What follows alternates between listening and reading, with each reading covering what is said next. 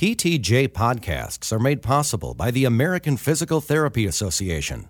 Physical therapists diagnose and treat people of all ages with all types of health conditions to help keep them moving and functioning in daily life. Welcome to the Craikcast from Physical Therapy. Each month, PTJ Editor in Chief Dr. Rebecca Craik offers her take on the articles appearing in this month's PTJ. Here is Rebecca Craik. Hello, this is Becky Craik, Editor in Chief of Physical Therapy. I am delighted to invite you to the May issue. This month's issue contains 11 articles. The first paper is a LEAP paper, which is linking evidence and practice. The authors are Elizabeth Poppert and Kornelia Kulig from the Division of Biokinesiology and Physical Therapy at the University of Southern California. This LEAP is entitled Rehabilitation Following Lumbar Discectomy. As many of you know, lumbar discectomy may be indicated when both imaging reveals a disc herniation and when there's radicular pain and or other neurological symptoms. Usual care provided by physical therapists postoperatively may include patient education, modalities, stretching, exercise, and manual therapy. It's not clear when this rehabilitation should be offered. It's not clear what specifically should be offered. So there are lots of questions associated with the rehabilitation following the surgical procedure. So please look at this LEAP article and see how they took the Cochrane Review that had minimal to moderate evidence supporting exercise and look at how the authors applied it to clinical practice. I think as a clinician, you'll find this very useful. The next paper is a profession watch, and its title is Exercise Assessment and Prescription in Patients with Type 2 Diabetes in the Private and Home Care Setting Clinical Recommendations from AXXON.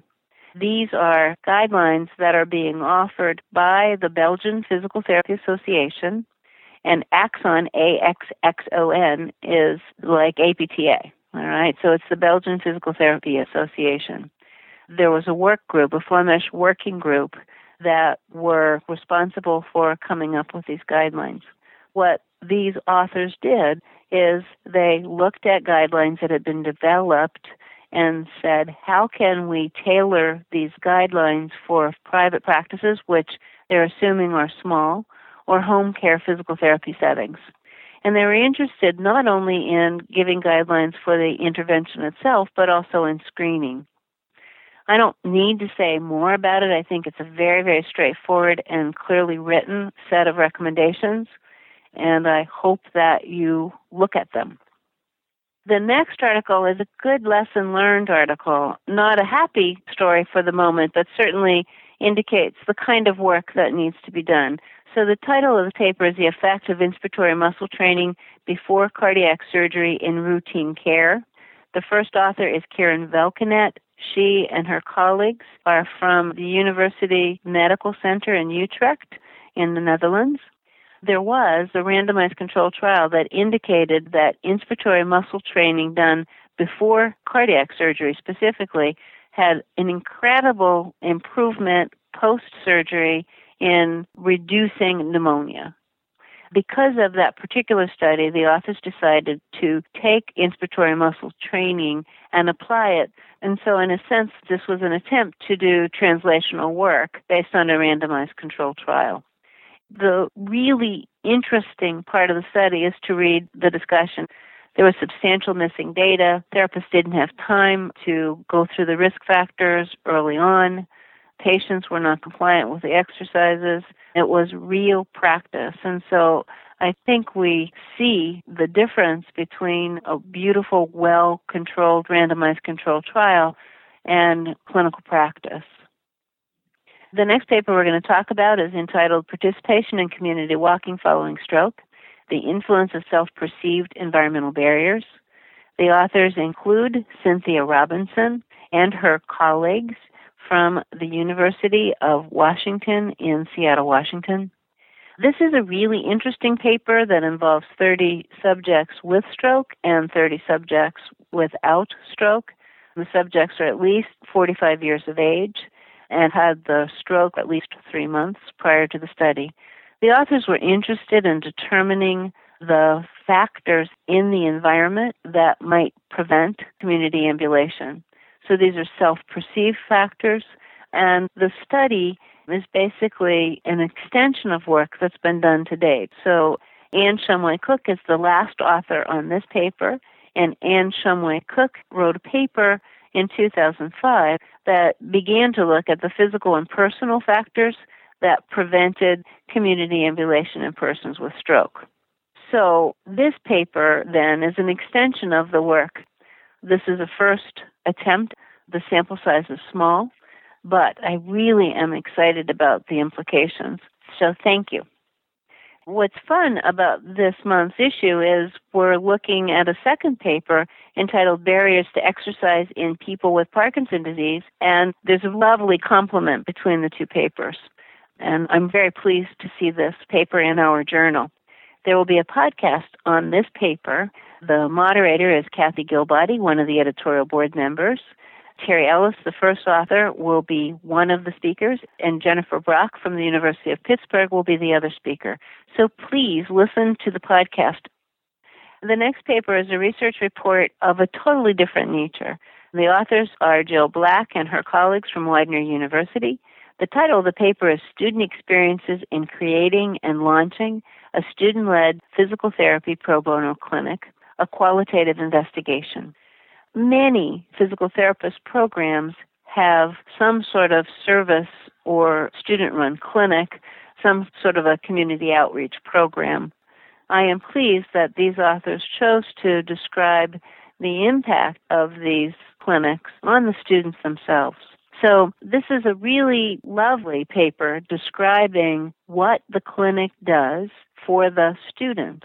So, that's one aspect. And the other aspect we recognize is the value of the clinic to the clients or patients that are served.